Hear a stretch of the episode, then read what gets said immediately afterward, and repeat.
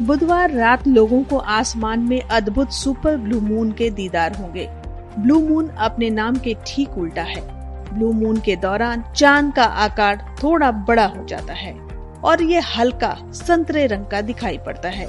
बता दें कि सुपर ब्लू मून एक खगोलीय घटना है, जिसके दीदार कई सालों में एक बार होते हैं। सुपर ब्लू मून के दौरान चाँद 40 फ़ीसदी बड़ा और 30 फ़ीसदी तक ज़्यादा चमकदार हो जाता है। और आप इसे बिना किसी उपकरण की मदद के भी देख सकते हैं। लेकिन हाँ अगर आप सुपर ब्लू मून को टेलीस्कोप से देखेंगे तो आपको अद्भुत नज़ारा देखने को मिल सकता है।